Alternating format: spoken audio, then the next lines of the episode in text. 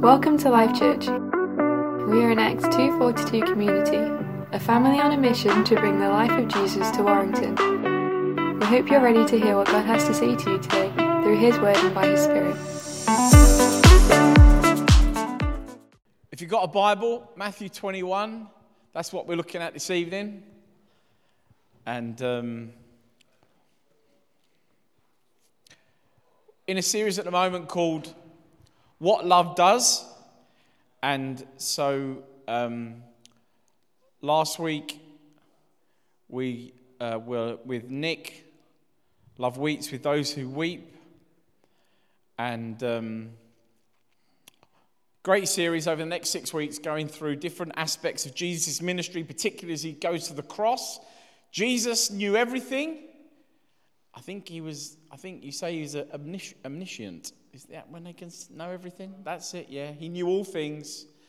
But yet, it's amazing as you look at the life of Jesus in that last week of his ministry, that even though he knew what was going to happen to him, he was still very much loving people and the context around him.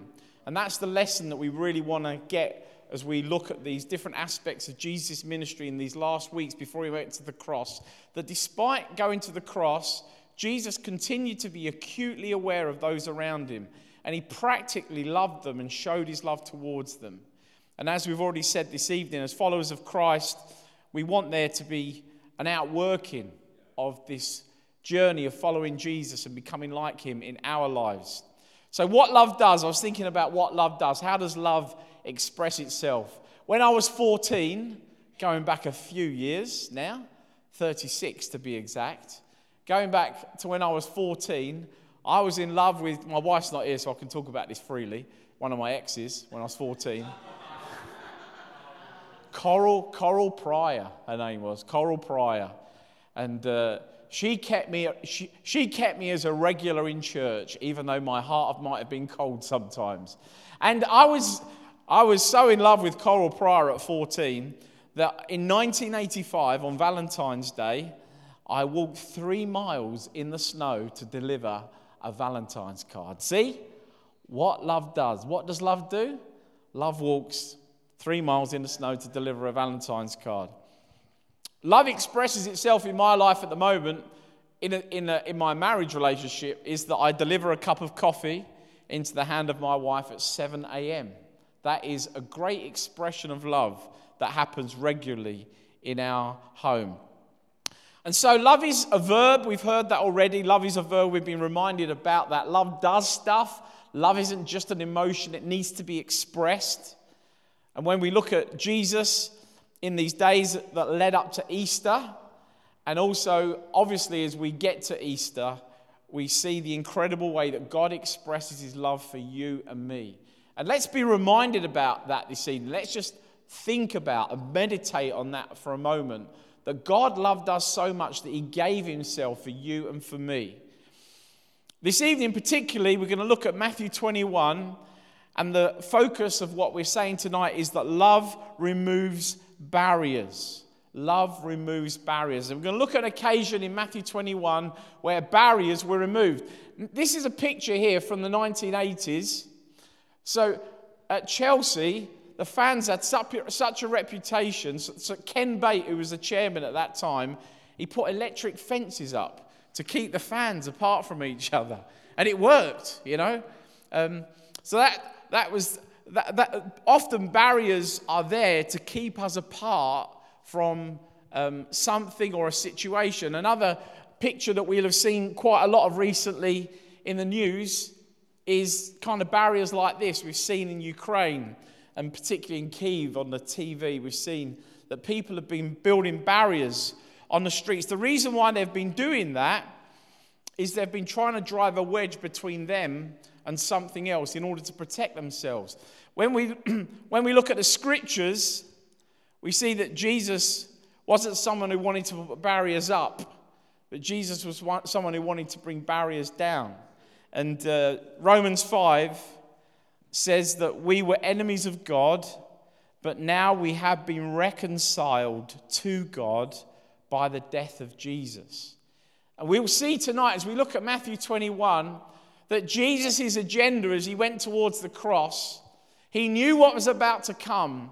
But even as he went to the cross, there were these moments where he was so passionate about barriers being removed between people and God. He was so passionate about that that he did some really passionate things. So, Matthew 21, let's read this together. What we see in this account is um, it's Palm Sunday, so it's the equivalent of next Sunday, the Sunday before Easter. And Jesus is coming to Jerusalem for the last time. So it's a significant journey that Jesus is making on this day in Matthew 21. And we see that Jesus goes into the temple after the procession. He goes into the temple and he turns over the tables. And there's all kinds of pictures that we can draw from that, in as much as Jesus was saying to people, Listen, everyone, I know what's going to happen in a week from now. A week from now, the veil that is just through there in the Holy of Holies, which was a 60 foot veil, it was four inches long. The Bible says at the very instant when Jesus died on Calvary, the Bible says that at the moment he gave up his spirit, the Bible says that the greatest barrier that ever existed between us and God was removed. What happened was that the veil was torn in two, and this 60 foot curtain, 60 foot curtain, four inches wide, it was ripped from the top to the bottom because it's something that God did. And in saying that, God was saying, I am removing the barrier. I am removing this barrier. But even before Jesus got there, there was still a week to go. Jesus was so enthusiastic about you and me understanding what it means to draw close to Him, to remove stuff from our lives in order that we might know Him, that what He does is He begins to turn some tables over. And that's what we see. So, Matthew 21, it says, as they just pray, sorry. Jesus, thank you so much for your word. And um, Lord, I pray tonight that as we read Matthew 21, as we talk about the things that you've impressed on me. Father, I pray that our hearts will be challenged. And Lord, I pray that we'll recognize tonight that you call us to have soft hearts because it doesn't matter how much seed you throw on hard ground, it's not going to bear fruit.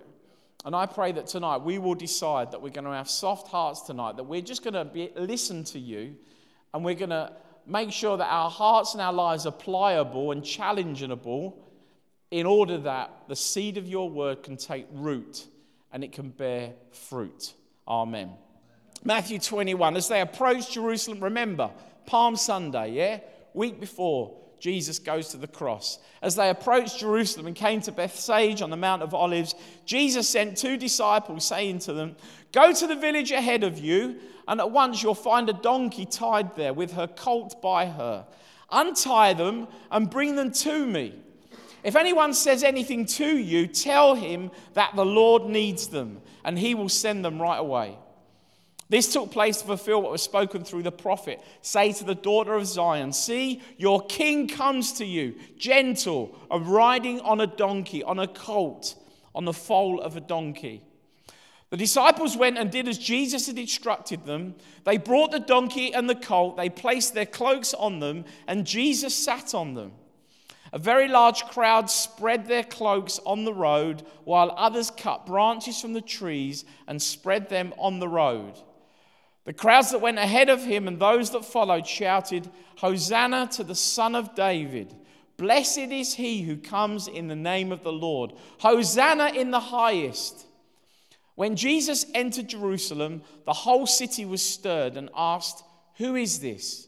The crowds answered, this is Jesus, the prophet from Nazareth in Galilee. Jesus entered the temple area and drove out all who were buying and selling there. He overturned the tables of the money changers and the benches of those selling doves. It is written, he said to them, My house will be called a house of prayer, but you, have, you are making it into a den of robbers. The blind and the lame came to him at the temple and he healed them. But when the chief priests and the teachers of the law saw the wonderful things he did, and the children shouting in the temple, Hosanna to the Son of David, they were indignant. Do you hear these chil- Do you hear what these children are saying? They asked him. Yes, replied Jesus. Have you never, have you never read from the lips of children and infants, you have ordained praise? And he left them and he went out of the city to Bethany, where he spent the night. So there are three types of barriers I think we can learn about from the scripture that we've read together this evening. The first one is this what so this our series title is what love does. What love does is love removes the barrier of sin. And this barrier this is talking about god's love for us. And I've, as followers of jesus it's good to remind ourselves. And i want to remind you tonight listen life church god loves you so much that he had a plan of redemption for you and for me so that we no longer had to live away from God, divided from God, out of relationship with God. But as soon as the fall of man happened in Genesis chapter 3, God was making a plan for you and for me to know what it was to be in relationship with Him again. Isaiah 59, verse 2 expresses what things were like before Jesus removes the barrier of sin. Isaiah 59 says, But your iniquities or your sins have become barriers between you and your God, and your sins have hidden his face from you so that he does not hear. That's what sin does, it blocks us from God.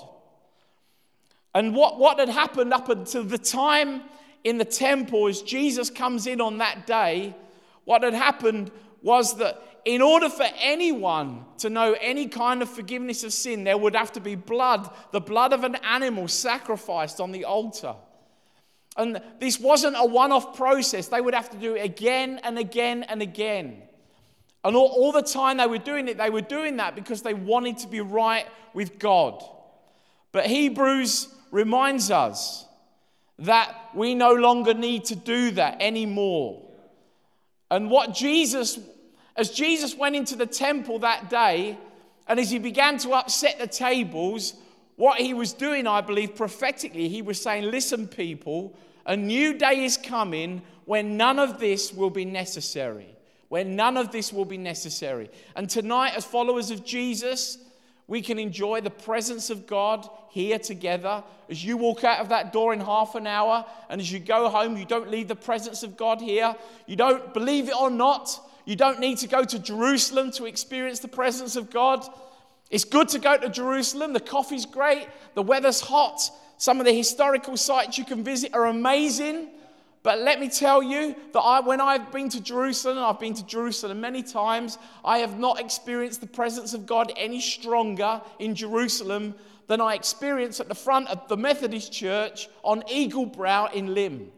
Because the barrier has been removed, and we have been invited in constantly into the presence of God. Hebrews 10:10 reminds us that we, as followers of Christ, we have an access all areas pass. Hebrews 10:10 says, "We have been made holy through the sacrifice of the body of Jesus Christ once for all." Listen, that's what love does. Love removes the barrier of sin. It was love that sent um, Jesus to the cross for you and for me. There's, Jesus was saying that day there will be no longer any need for these rituals. You don't need to exchange money. You don't need to buy animals.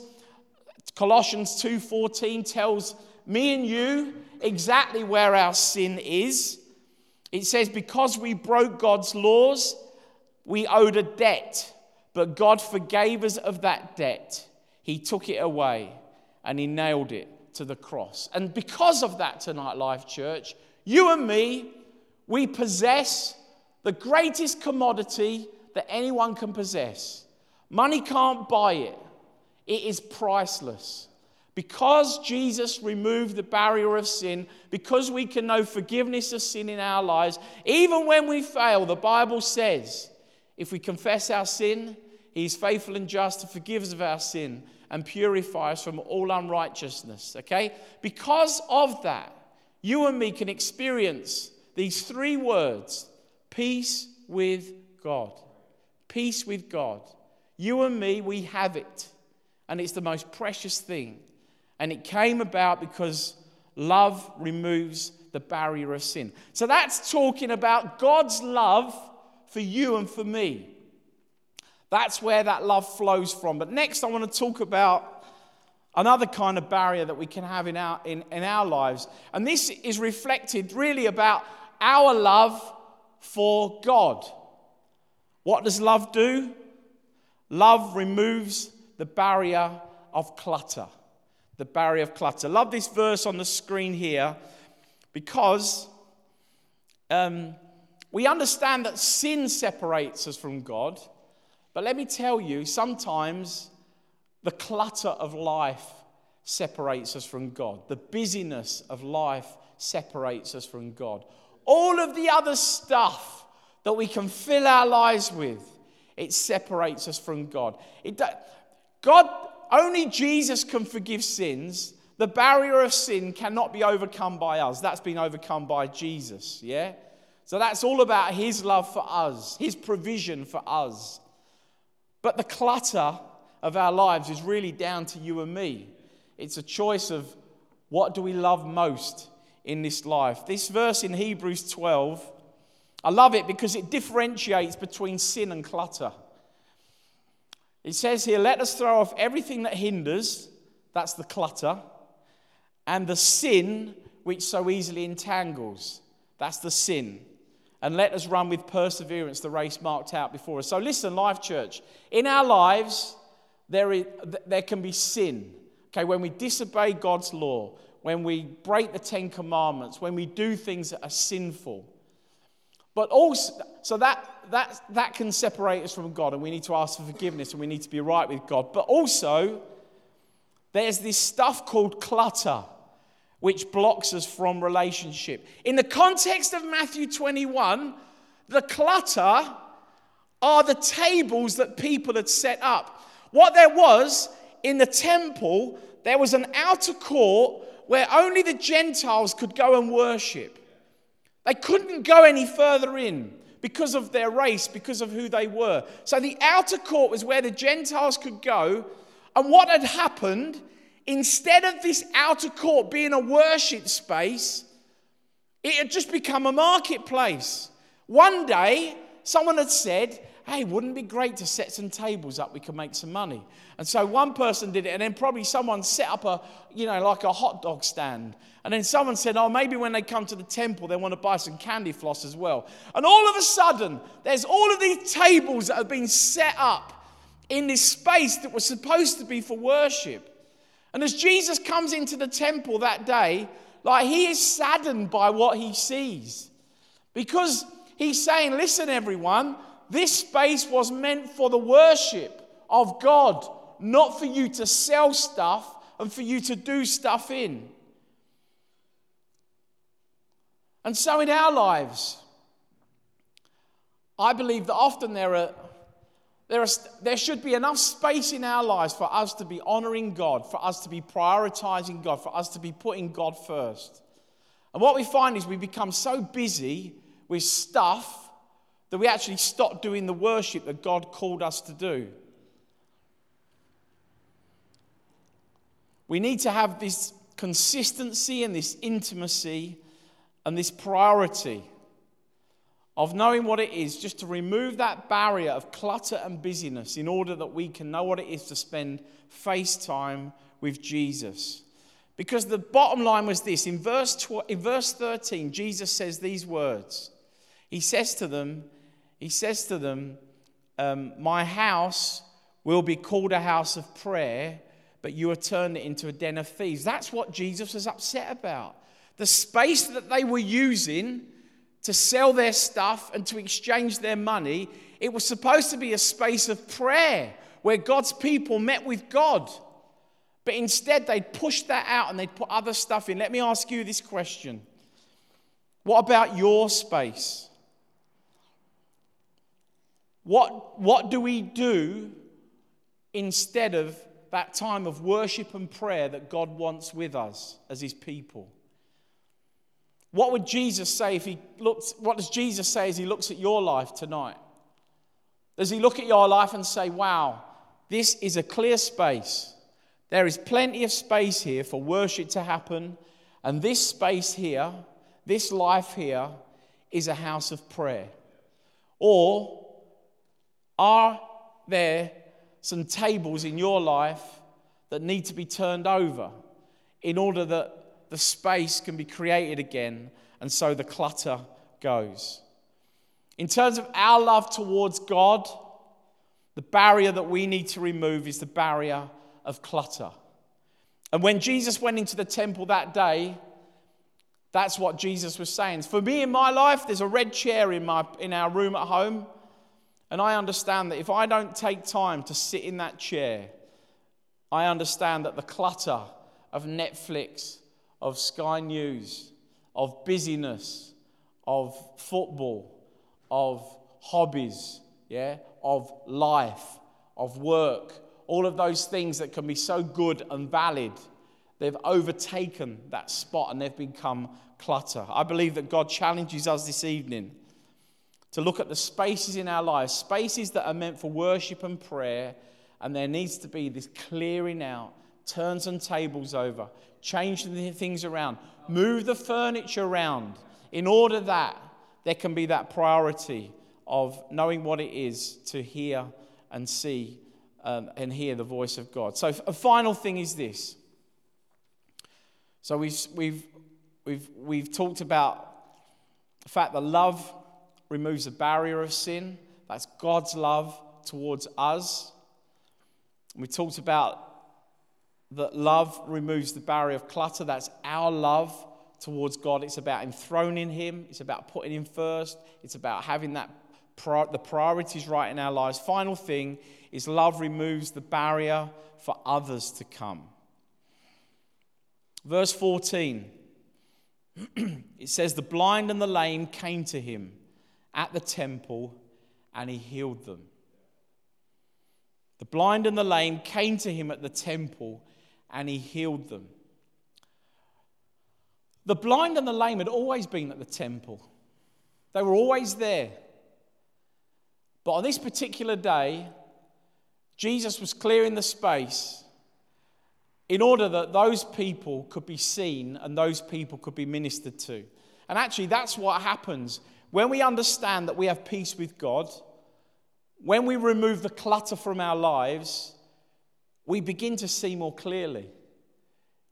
If you, have a, if you will have a deeper understanding and appreciation that you have peace with God, if you remove the clutter from your life, you seek His kingdom first, His priorities, you will begin to see people that you wouldn't normally see.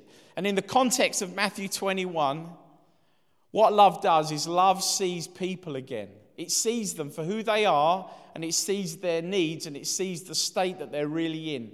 It's not so busy that it doesn't have that time to stop. And so, what we see in Matthew 21 is Jesus made a way. He clears the space, He removes the barriers for others to come. For the first time, the blind and the lame, they come and the kingdom of God comes in their lives and, he, and they experience it. And this evening, my challenge to us as followers of Jesus as we step into another week, another week is going to be a great week. It's going to be full of opportunities for us to follow Jesus, to be, honor him with our lives, for him to become more, us to become less, for us to have a fresh understanding because of what the preacher said on Sunday night we have peace with God, the most precious commodity on the planet. We're clearing the decks. We're decluttering our lives. As we do those things, I believe that we become equipped to be a barrier overcomer. And there are stories in the Bible of people that overcame great things in order to bring their friends to Jesus. Think about the guy in Mark 2 when Jesus is in Capernaum and they've got this paralytic friend and they want to get him to Jesus. And they carry him. And they take him up the steps, they take him on the roof, they make a hole in the ceiling and they lower him because they're so desperate to overcome any barrier or hindrance in order that their friend might meet with Jesus. And we need to understand that there are barriers in our lives that stop us sharing Jesus or believing that Jesus can change the lives of others. Listen, as Jesus has changed your life and my life, he wants to change the lives of others, but we can put barriers there. The barriers can be sometimes be put there by us, sometimes they can be put there by other people. Always remember my friend Howard, okay? So Howard became a Christian at our Latchford church and he got baptized at our Latchford church. Howard wasn't always a Christian. He used to drop his wife off to church, yeah? He used to drop his wife off for church every week and he would never come into church. And uh, someone one week, one week said to him, Why don't you come in and have a cup of tea with us after church? He said, No, no, I can't come in. He said, Of course you can come in. He said, No, no, I can't come into church because I'm wearing shorts. And so shorts had been a barrier to Howard stepping over the threshold of a church. Who would have ever thought that someone would think they couldn't come into church because they were wearing shorts? And Howard's story was that six weeks later, he gave his life to Jesus and he was baptized just because someone invited him over the threshold and said, Actually, there is no barrier there. You're welcome to come. Other, other barriers can sometimes be it's too inconvenient. Sometimes the barrier can be that we don't actually believe that Jesus can save people. Because let's, let's be frank, quite often around our lives, sometimes there's not been a lot of salvation experiences. And we long for that. We long for people to have a heart that's towards God. But what we need to do is we need to be a people that are, have that spirit of invitation where we invite people to know Jesus. Really encouraged because probably the biggest barrier is the barrier of rejection and thinking like people won't listen. That is a massive barrier to the gospel being shared with others. Because who likes being told, no, I'm not interested? You know, it's disheartening. Um, John chapter 6. At the start of John chapter 6, Jesus feeds 5,000 people. He's the flavor of the month, he's the celebrity, he's the miracle worker. But by the end of John chapter 6, the 5,000 and their families are no longer there. The Bible says that at that time, many of Jesus' disciples deserted him and they left him. Jesus even turned to his most loyal crew and he said to them, Are you boys going to desert me as well? And their response to Jesus was, Jesus, you alone have the words of eternal life. We believe that you're the Son of God. I draw great encouragement from that this evening, Life Church. Great encouragement. Because, but if there were people that turned down the Son of God from the invitation to follow Him, then in my life, as I seek to invite, as I seek to be a Christian, a disciple, an apprentice of Jesus, there will also be moments of disappointment that I might have. The same disappointment that Jesus had at the end of John chapter 6. It has to be a rhetorical question that Jesus asked because he already knew the answer because he knew all things. But nevertheless, he asked the question to them. And their answer was one, well, Jesus, we're sticking with you. We're going to walk with you, even though other people have turned their back on you. And so, for us, when we share Jesus or we present the message of Jesus to others, it may well be that people don't accept it, but listen, Life Church, be released from that tonight because there is no way in the world that me or you can save anyone. We can't save anyone. It's Jesus who saves people, it's His Holy Spirit that draws people. And people have to make, there's, there's that tension, isn't there, between the sovereignty of God and man's free will. And somewhere those two come together. And there's a decision that's made to follow Christ or not follow Christ. That isn't our call. That's not something that we should allow a barrier to go up for. We need to understand that that's a work of God, that's, a, that's the person's choice. All we do is we we we are commanded to present the story of Jesus and to be disciples of Jesus in the context that we are. So tonight, we're determined to break every barrier that we would put up for people to come to Jesus. In the context of Matthew 21, Jesus created some space, he turned some tables over. And those who were on the margins, those who were on the outside, they were invited right in, and the kingdom of God was expressed, and there was healing. And wonderful things happened because love removes the barriers for others to come. And I trust that as we step into this week, there'll be that just that renewed sense of anticipation and expectation that God can work through us. He can work through you and me. Your greatest discipleship opportunity is your children. Your children watch you every day. They listen to everything you say. Don't feel the pressure, but they do. Okay, be a, be a great example to your kids if you've got kids, even grown up kids as well. They still watch you. That's a great discipleship opportunity. But those around our lives, our parents, our friends, our siblings, they watch our lives. And so let's, let's be prayerful, ensuring that we are not a barrier to people coming to know Jesus. Father, tonight we just give you thanks for your word to us.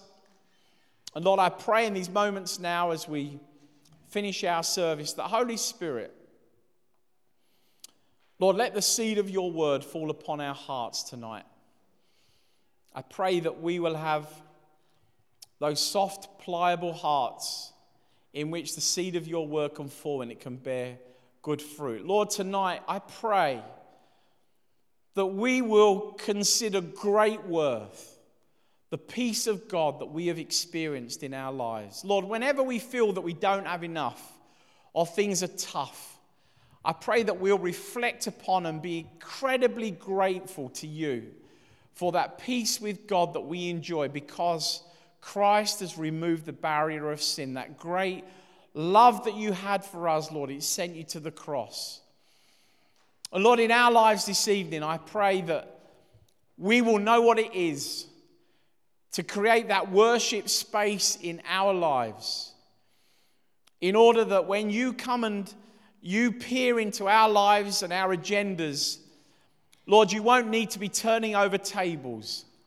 But Lord, you will find us as a people that are just prayerful and worshipful towards you. Lord, I pray tonight that you will search our hearts, that you will show us things in our lives that have taken a wrong priority. And Lord, I pray that there will be a removal of that clutter from our lives so that we can know what it is to be the prayers and the worshippers that you invite us into.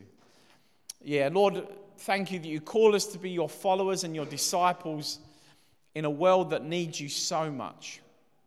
I pray that we will, our lives will be seasoned by your love and your grace. I pray that we will be confident in the gospel, in what you've done in us. Lord, I pray that we will not be ashamed. But Lord, we will simply live the life that you've called us to live. Lord, help us not to overcomplicate it. Lord, help us just to keep it simply Jesus and all that you are to us. Lord, let there be an overflow from our lives into the lives of others as we rub shoulders with them this week. Lord, we thank you so much that your love towards us is so great. And thank you that you continue to express and show your love to us day by day. Lord, I pray that we will be grateful and that we will acknowledge that as we follow you. Amen. We've come to the end of this week's message. We hope you've been impacted and inspired. Keep up to date with everything that's happening by visiting our website at www.lifechurchwarrington.com.